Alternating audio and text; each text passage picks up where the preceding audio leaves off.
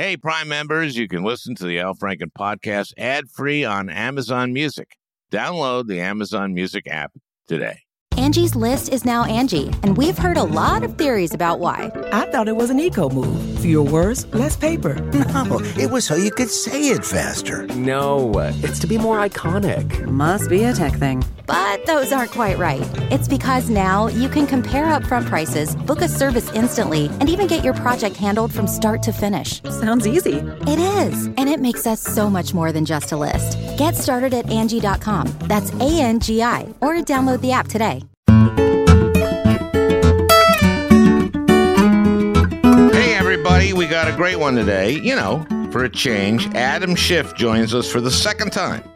Now, if you're a regular listener to the Al Franken podcast, you know that we don't have guests back if they were a shitty guest, so you can be confident that this is a good one.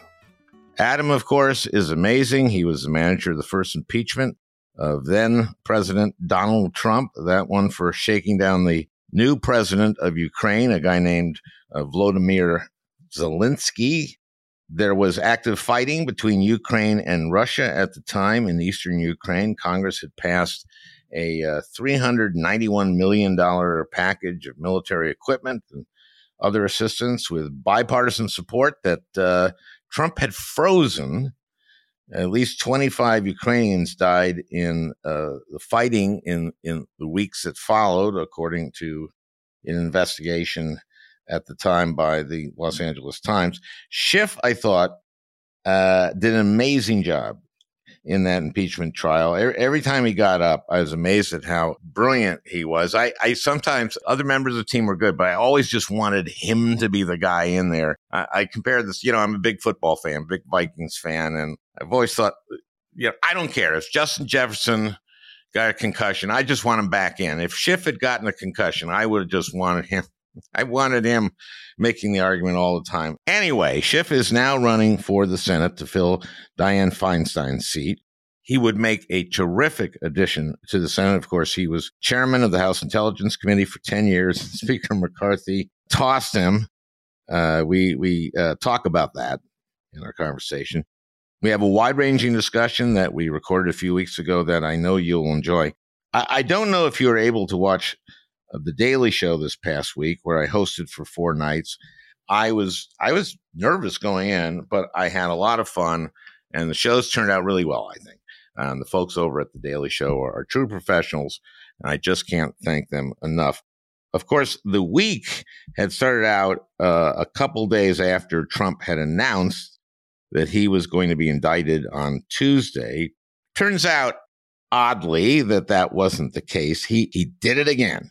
You know, he proved again that he has a a kind of a weird form of intelligence, a, a perverse form of intelligence, because that was that was a brilliant move because it rallied his supporters, it rallied Republican office holders behind him. Uh, Speaker McCarthy said that Trump was the victim of an outrageous abuse of power by a radical DA.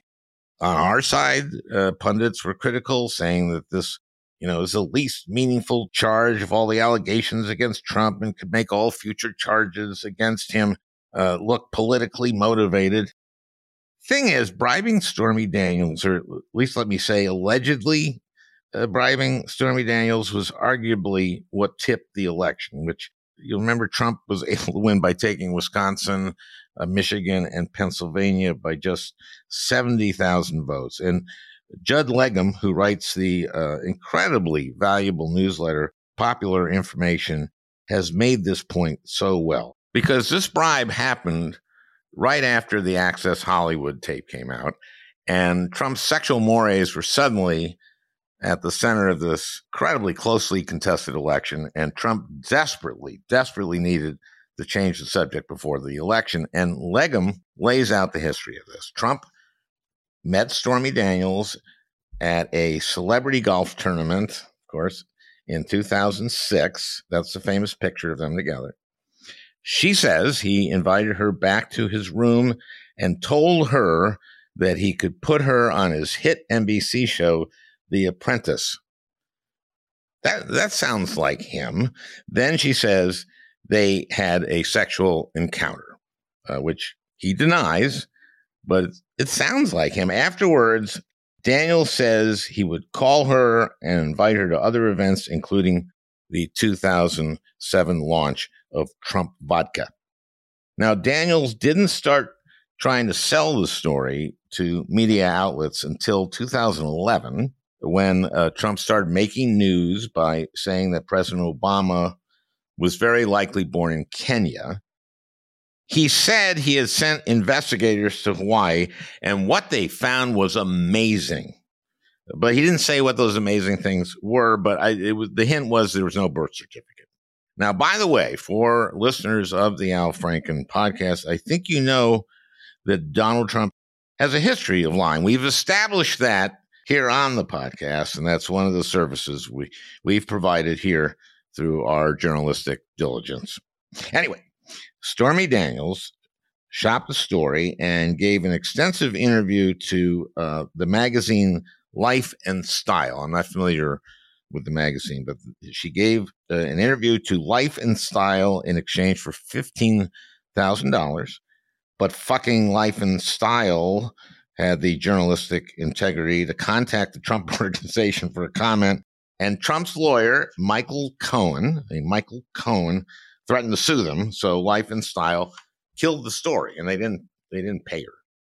Daniels then started to shop the story again in 2016 when Trump became the nominee, Republican nominee for president of the United States. But she didn't get any offers. But that changed in October when the Access Hollywood tape came out.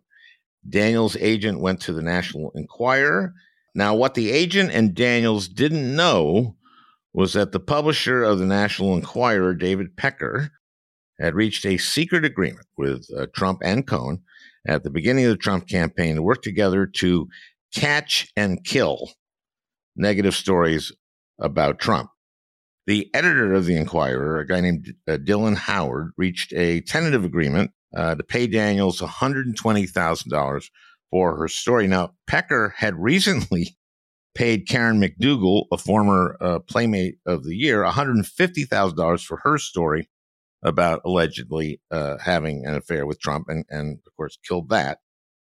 Well, Pecker didn't want to lay out the cash for, for uh, Stormy Daniels, and Howard, the editor, told Cohen that he'd have to find the money himself. And Cohen conferred with Trump and Pecker and negotiated a $130,000 deal for uh, Daniel's silence. Then on October 25th, 2016, two weeks before the election, Daniels hadn't received the money yet.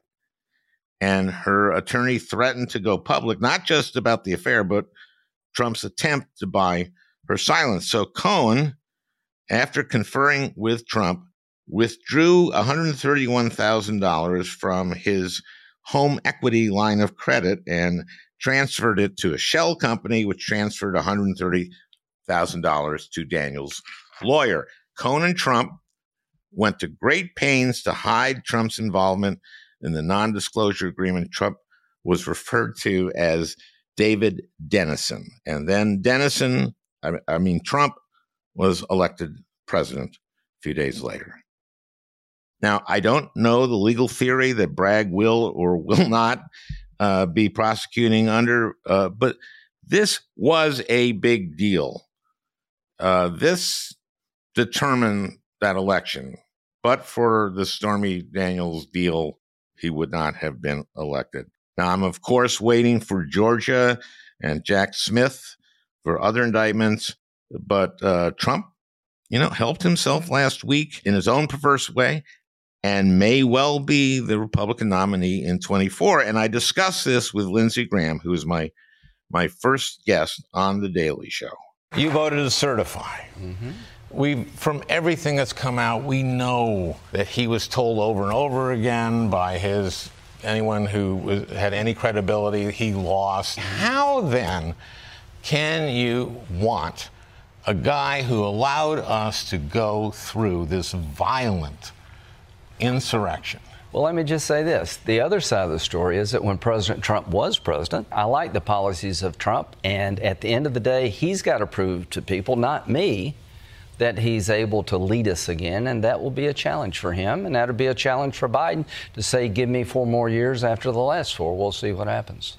Well, I think Biden wins that, but we don't Let's have bet. to say yes. Can we no. bet? Yeah, how much? Twenty bucks.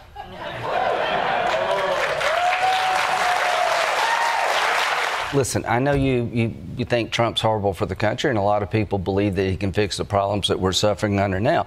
But here's the good news we'll have an election, and they will decide. Yep. That's it. That's the way it's supposed to work. Yes. Lindsey, of course, voted to acquit Donald Trump in both impeachment trials. We'll be right back with my conversation with Adam Schiff, the manager of the first one, and now candidate for the U.S. Senate in California. It's a great one. You know, for a change. The best way to learn a language? Immersion. Living where the language is spoken and using it every day. But if that's not in the cards this year, you can still learn a language the second best way, and that's with Babbel. Babbel's quick 10-minute lessons are handcrafted by over 200 language experts to help you start speaking a new language in as little as 3 weeks. Babbel's convenient courses have helped me learn real-life conversation in German. For example, let's say you wanted to order soup with your dinner. Die Suppe würde mir auch gefallen. That means the soup. that means that means I would also like the soup. And that way I get soup with dinner. Here's a special limited time deal for our listeners. Right now, get up to 60% off your Babbel subscription, but only for our listeners at babbel.com slash franken. Get up to 60% off at babbel.com slash franken, spelled B-A-B-B-E-L dot com slash franken. Rules and restrictions may apply. Hey, I'm Ryan Reynolds. At Mint Mobile, we like to do the opposite of what Big Wireless does. They charge you a lot, we charge you a little. So naturally, when they announced they'd be raising their prices due to inflation, we decided to deflate our prices due to not hating you. That's right. We're cutting the price of Mint Unlimited from $30 a month to just $15 a month. Give it a try at mintmobile.com slash switch. $45 upfront for three months plus taxes and fees. Promo rate for new customers for limited time. Unlimited more than 40 gigabytes per month. Slows. Full terms at mintmobile.com. Well, I, I guess I want to talk in, in like three tranches here. The crazy House of Representatives, uh, you're not being on Intel, eh, which is eh, insane to me. And, uh, but that means I also want to talk to you about Ukraine and China. Also, would love to talk to you about the January 6th committee or, or what's go- the committee's gone, I suppose, but uh, you know what you see going forward in terms of prosecution there. And then I also want to talk about the debt ceiling. It's gonna come up. So I see you're you're smiling. It's good that this is a five hour interview because we should be able to cover all that. Yes, yes, that's that's right. That well, that's my strategy for keeping you on. Okay, so to me, I understand why you're not on the Intel committee because it was just it's revenge, right? That's what we call it, right? Uh, it was uh, revenge, but also a revenge for removing the Marjorie Taylor Greens and Paul Gosars for uh, encouraging violence against their colleagues. Yeah, those are equivalents. Yes, very equivalent. And uh, and in the case of, of those uh, removals, they were bipartisan. Uh, this wasn't even subject to a vote. It was just subject to Kevin McCarthy's whim. But it was also, I think, a fundraising device for McCarthy. Uh, he sent out fundraising emails, Of course. you know, encouraging people to press a button, click to donate, and remove me from the committee. I am apparently fodder for the right wing base uh, on Fox and elsewhere. But it's part fundraising, part payback, and part this is what he needed to do to get the votes to be speaker. He made a bunch of promises, and apparently my removal from the Intel committee uh, was one of them. Why overlook any chance to damage our government in the House of Representatives than to take off the the senior?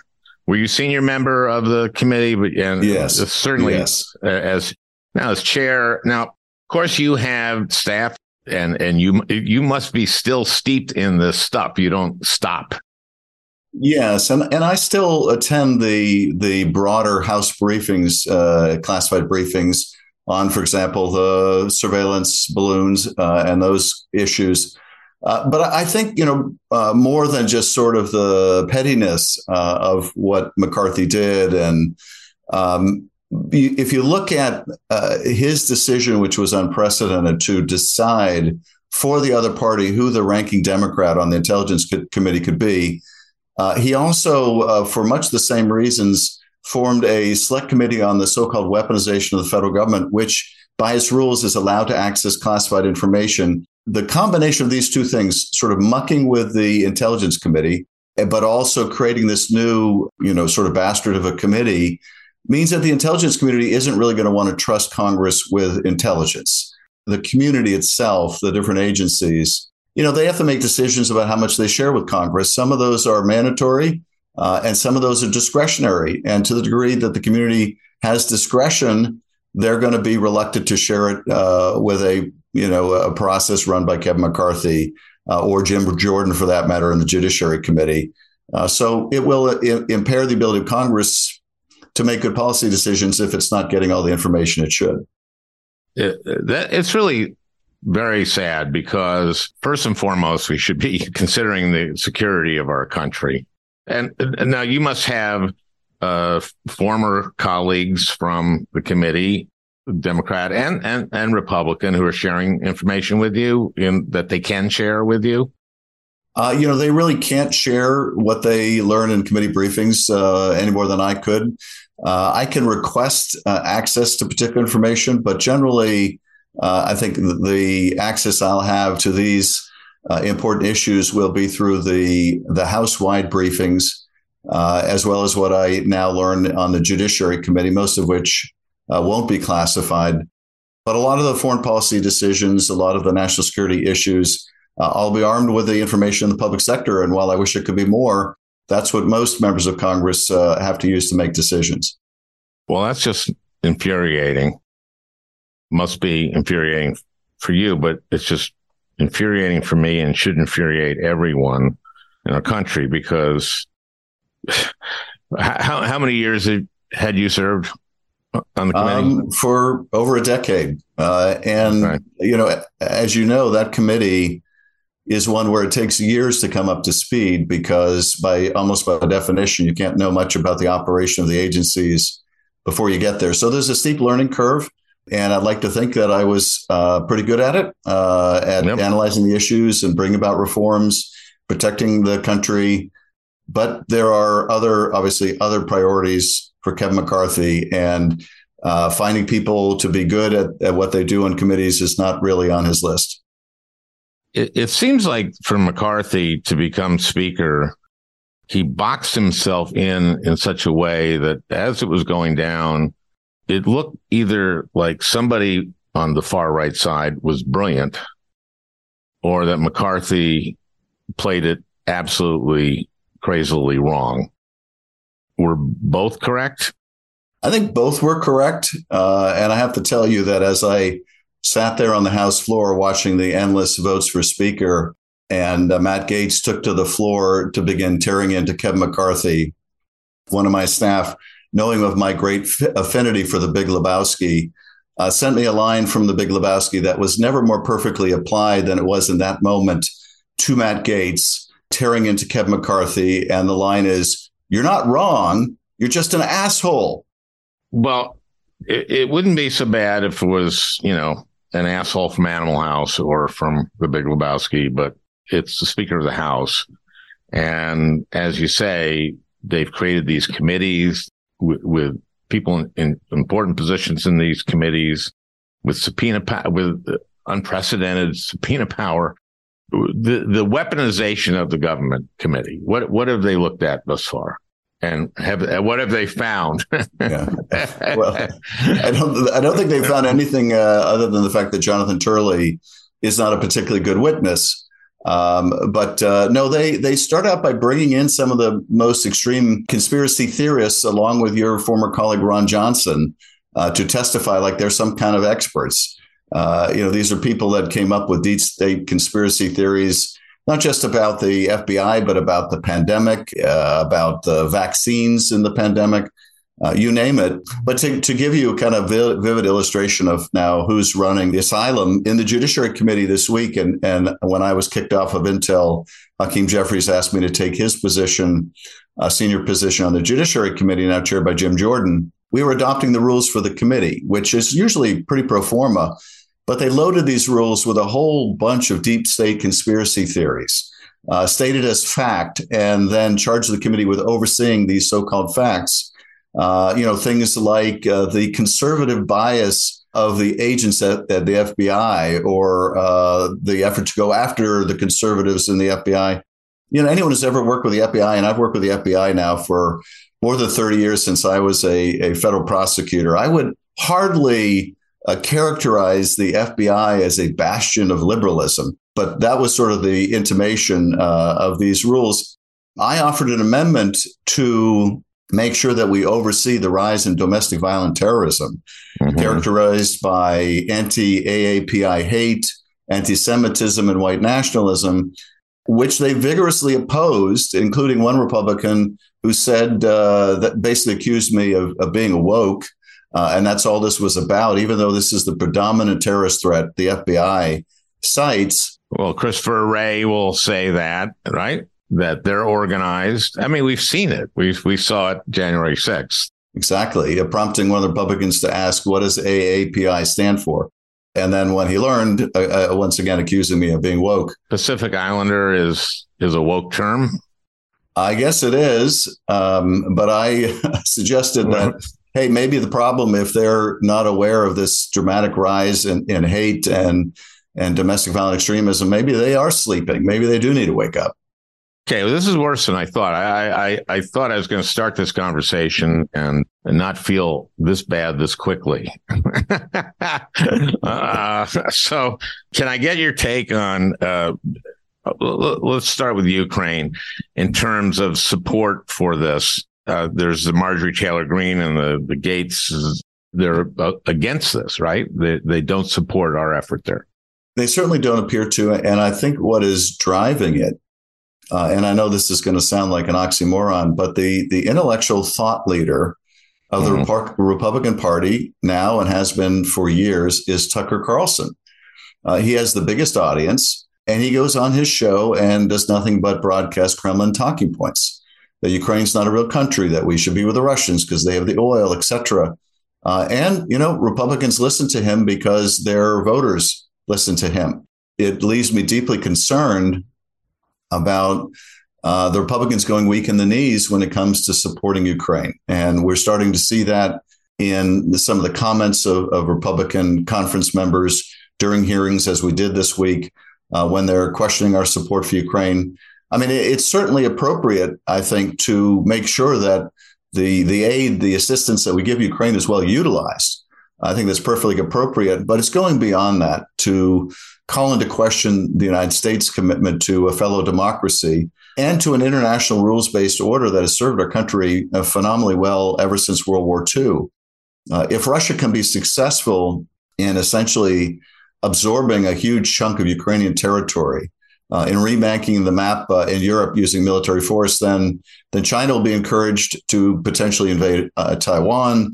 Uh, Turkey will and Azerbaijan may be further encouraged to invade Armenia. Uh, I mean, it, there's no end to what the autocrats around the world will take away from a Russian success in Ukraine. What, what percentage of the Republican caucus is beginning to move in that direction? Is it is it noticeable, or is because it seems to me that I know Zelensky got a, a tremendous welcome, and the reaction seemed to be very supportive, and it, seems clear to me and, and, and to a lot of Republicans, right?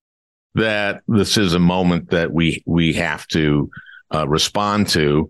Otherwise, uh, Russia will and, and Putin will continue.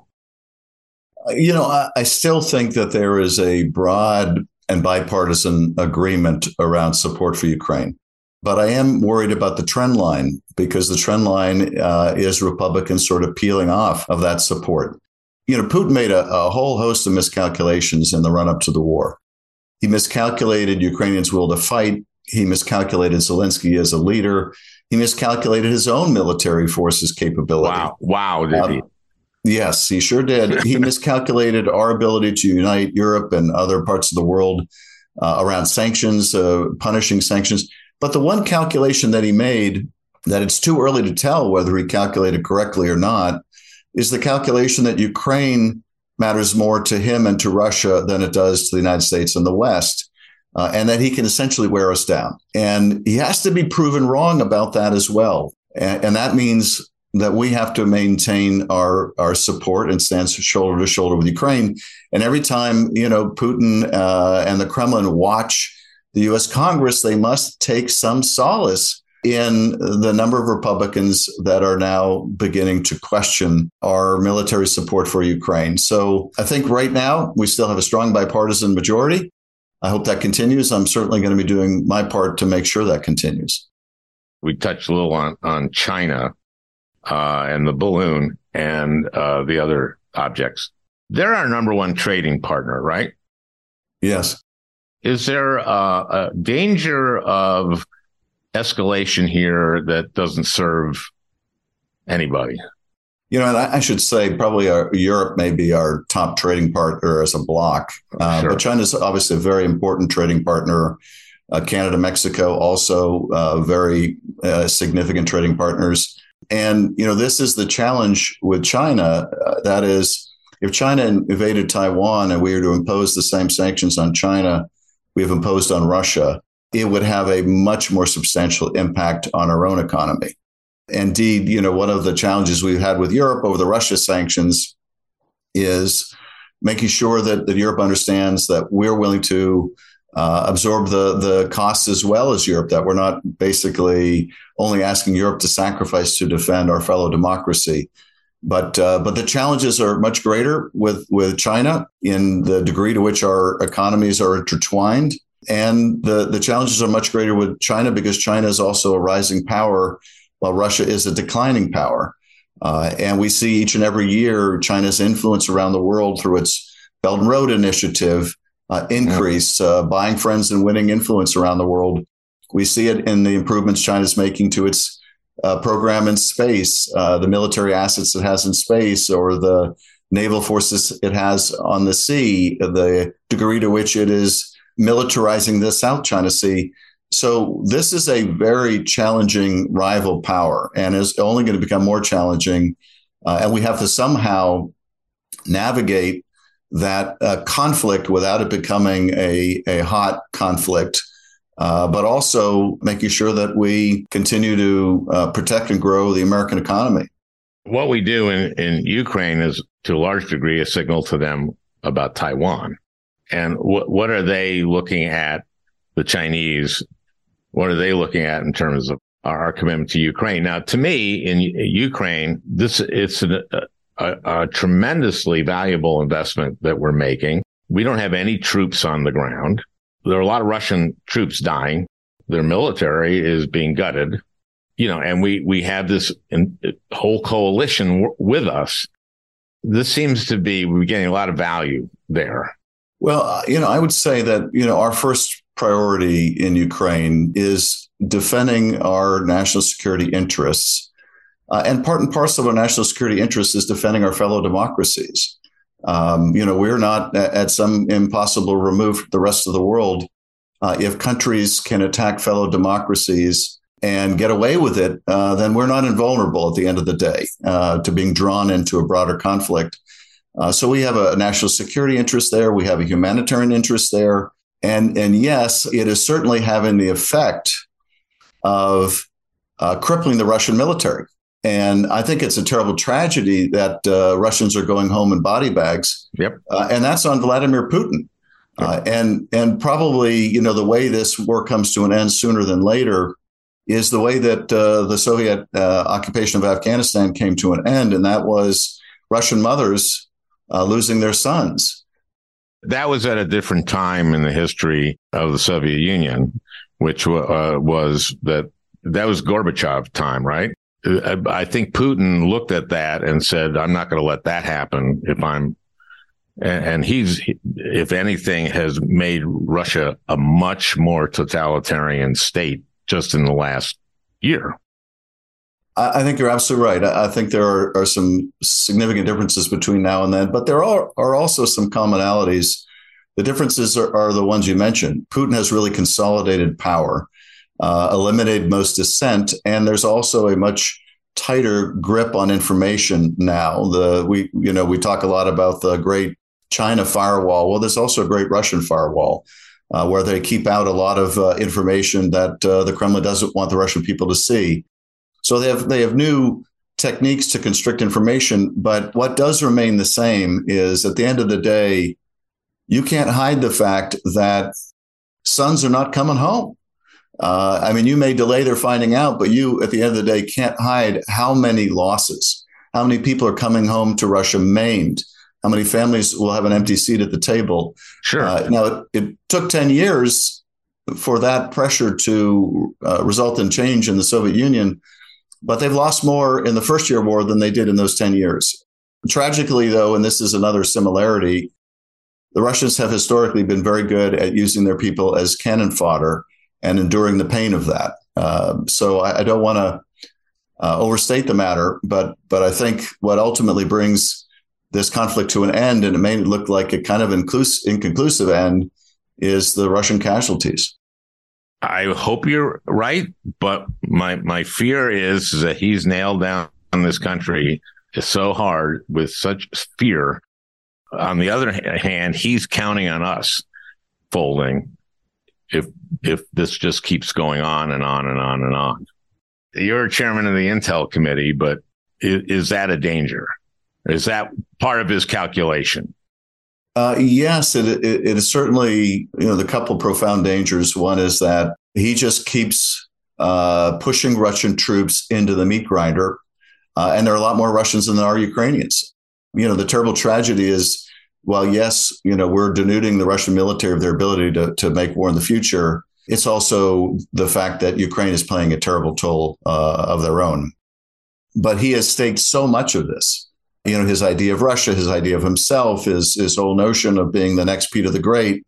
Um, he's all in on this, and the only thing I think that changes that dynamic, if it can be changed, uh, is the the mounting casualties and Russian public opinion turning against him. We can help with that. Uh, we can help by assisting Russians in getting good information about how badly the war is going, uh, about the war crimes that are being committed in their names we can help Russians get access to VPNs so that they can securely get information without Russian authorities knowing about it. Uh, there are things that, that I think we can do to help uh, that we really need to be pursuing because one important front in this war is the information front. Okay, well, tell tell me how we do that, and then we'll tell the Russians uh, what we're doing. we're going to take a quick break. We'll be right back with Adam Schiff. This Mother's Day, celebrate the extraordinary women in your life with a heartfelt gift from Blue Nile. Whether it's for your mom, a mother figure, or yourself as a mom, find that perfect piece to express your love and appreciation. Explore Blue Nile's exquisite pearls and mesmerizing gemstones that she's sure to love. Enjoy fast shipping options like guaranteed free shipping and returns. Make this Mother's Day unforgettable with a piece from Blue Nile. Right now, get up to 50% off at BlueNile.com. That's Bluenile.com. Do you ever feel like you're settling? For your foundation, that is. Maybelline's new Instant Age Rewind Eraser Foundation doesn't settle into fine lines and wrinkles. With SPF 20 and moisturizing Pro Vitamin B5, this foundation not only provides medium coverage and a natural finish, but also protects and nourishes your skin. And the best part? The blurring sponge tip applicator makes application a breeze. Say goodbye to cakey, uneven foundation and hello to a flawless, radiant complexion. Try our new foundation today and see the difference for yourself at amazon.com slash instant eraser foundation. And we're back with Adam Schiff. Let's let's move back to the January 6th where it's moving forward, where there looks like there may be prosecutions or not. We see the Fulton County grand jury, the, uh, the, the jury member, I think, spoke a little bit too much out of turn. Uh, am I right? Yes, I mean they're not supposed to discuss what they're doing. Uh, now, uh, I think on the plus side, on the fortunate side of this, uh, that grand jury has, I believe, finished its work. That's not the charging grand jury. Yes. So there, there wouldn't be any taint on a charging decision. There'll be a new grand jury and panel to make those decisions. But yeah, I think they're supposed to generally keep that confidential. Okay. Do you have any idea what the timing of that's going to be? I mean, it seems like a pretty open and shut case in certain pieces of this, but it seems like there's also going to be a lot of other charges that we know nothing about that that how, how, many witnesses did they have? How long did this take? There's going to be a lot coming out of here that we don't had not seen before, obviously. I, would certainly think so, and and I would imagine that if they had a will to do it, the Fulton County DA could move pretty quickly. They wouldn't need to, uh, as far as I understand the process in Georgia, they wouldn't need to bring in all the witnesses they brought before the last grand jury right. and, and, have them testify again. They could introduce the transcripts to the sure. grand jury. Uh, so they can read the transcripts. Uh, there'll be agents that provide affidavits that summarize uh, other evidence they've gathered in the uh, investigation. Um, it still will take time, but it w- wouldn't necessarily take that much time. Well, that was my understanding. They don't. They no. They don't need the witnesses. They the witnesses have testified. It's there. You know, they don't have to go through all of it. They go through the part that the other grand jury has distilled for them. I would think, right? I think that's right. I give enormous credit to the Fulton County DA uh, that has been you know, so aggressive in conducting this investigation. The the Justice Department, on the other hand, waited so long to begin this facet of the investigation. The Congress was way out ahead of it. The local DA in Fulton County was way out ahead of the Justice Department. I find that pretty inexplicable.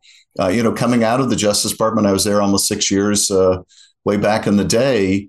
The idea that a local DA or Congress could investigate something more quickly than the Justice Department uh, when it involved a matter of, of, federal and national significance, pretty unthinkable. Um, but I think it was the product of both the, the extraordinary caution of the leadership of the Justice Department, but also that they took an approach to the investigation that really didn't fit the crime. The bottom, the bottom up.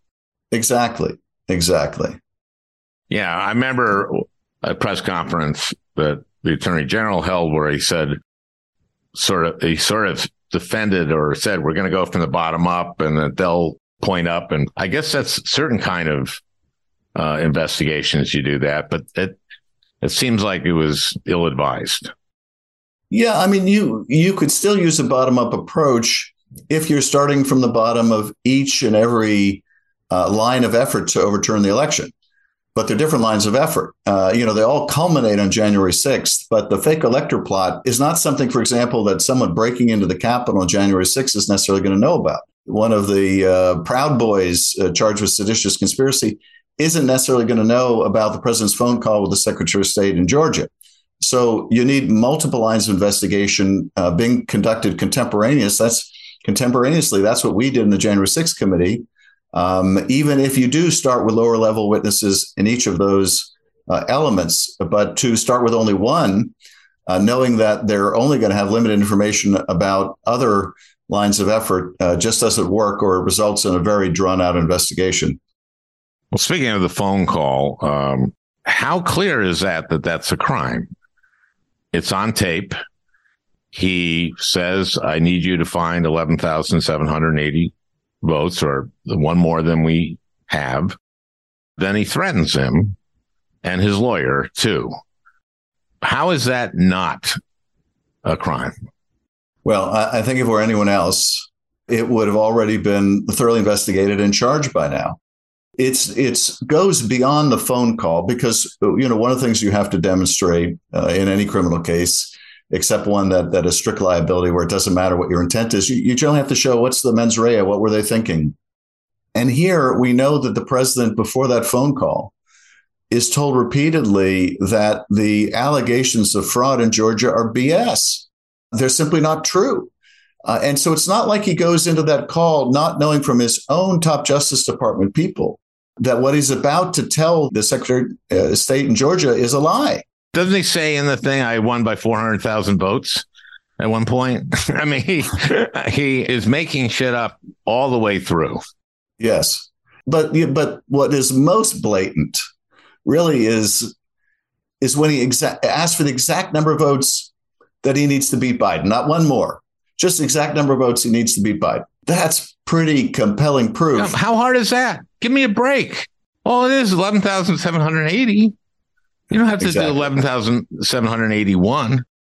Isn't the intent there? Isn't it clear? Isn't it obvious? Well, it is. Uh, you know, I keep coming back to two two other vignettes in the January 6th investigation. One is Donald Trump on the phone with his top Justice Department officials. And he goes through these allegations of fraud, including Georgia. Uh, you know, what about dead people voting in Michigan? And he's told, no, there's no there there. What about this? What about that? What about ballots of suitca- suitcases of ballots in Fulton County? He's told by the top people, it's all BS. And what is his answer? Just say the election was corrupt and leave the rest to me and the Republican congressman.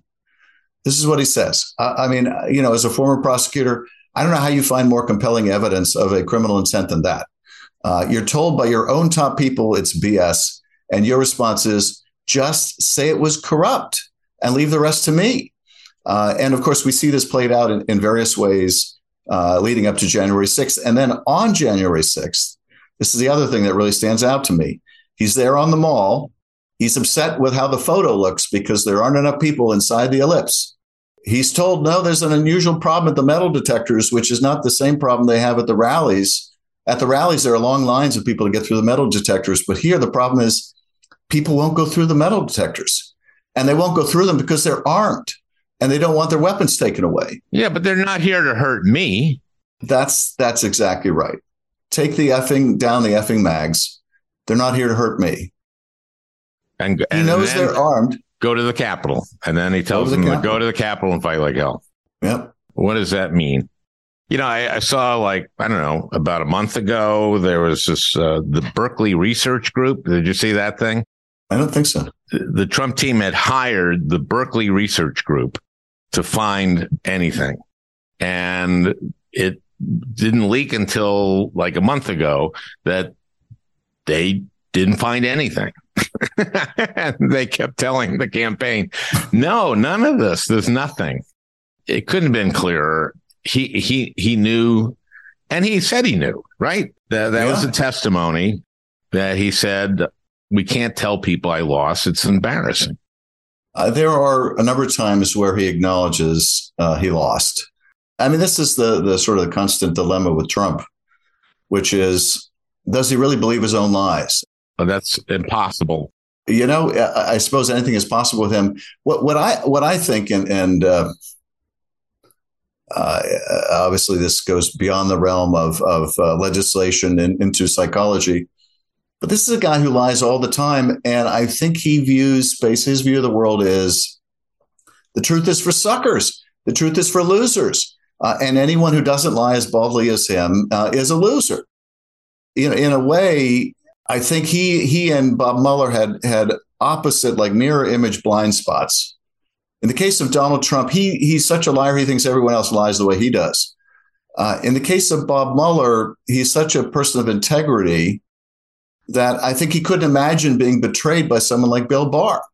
Uh, that it would be unthinkable to a person of that kind of integrity that other people like uh, his longtime colleague and friend Bill Barr would betray him and lie about his report and his work. But but I think in Trump's world, you're just a sucker if you acknowledge the truth. You make your own truth by just repeating a lie ad nauseum. And it's also obvious that a large percentage of Americans have have bought it hook, line, and sinker. That is what's scary. Yes, and, and, and Al, I have to tell you one other thing on on the subject of the psychology here, which I, I find endlessly striking.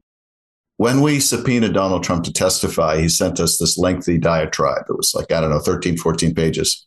And in the course of this diatribe, he repeats a point that he, he has made frequently, which I think is so illuminating into his his very scattered mind, uh, his very fractured mind, and that is he bemoans the point that he still hasn't got enough credit for the size of the crowd on January 6th.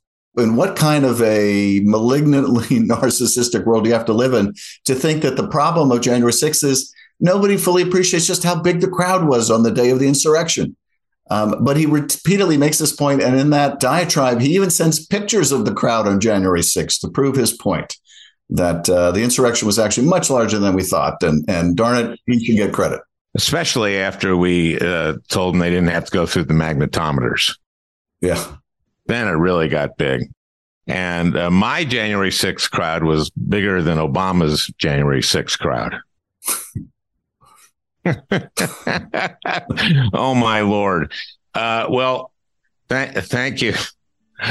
Uh, good luck in your uh, in your in your run. Uh, I know there's other great candidates in that, but uh, you would make a fabulous United States senator.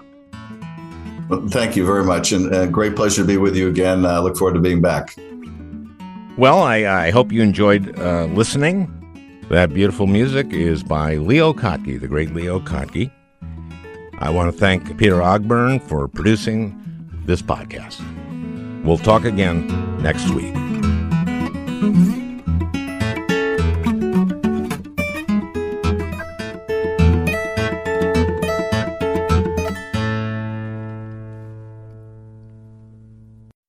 Hey, Prime members, you can listen to the Al Franken podcast ad free on Amazon Music. Download the Amazon Music app today. Or you can listen ad free with Wondery Plus in Apple Podcasts. Before you go, tell us about yourself by completing a short survey at wondery.com/slash survey.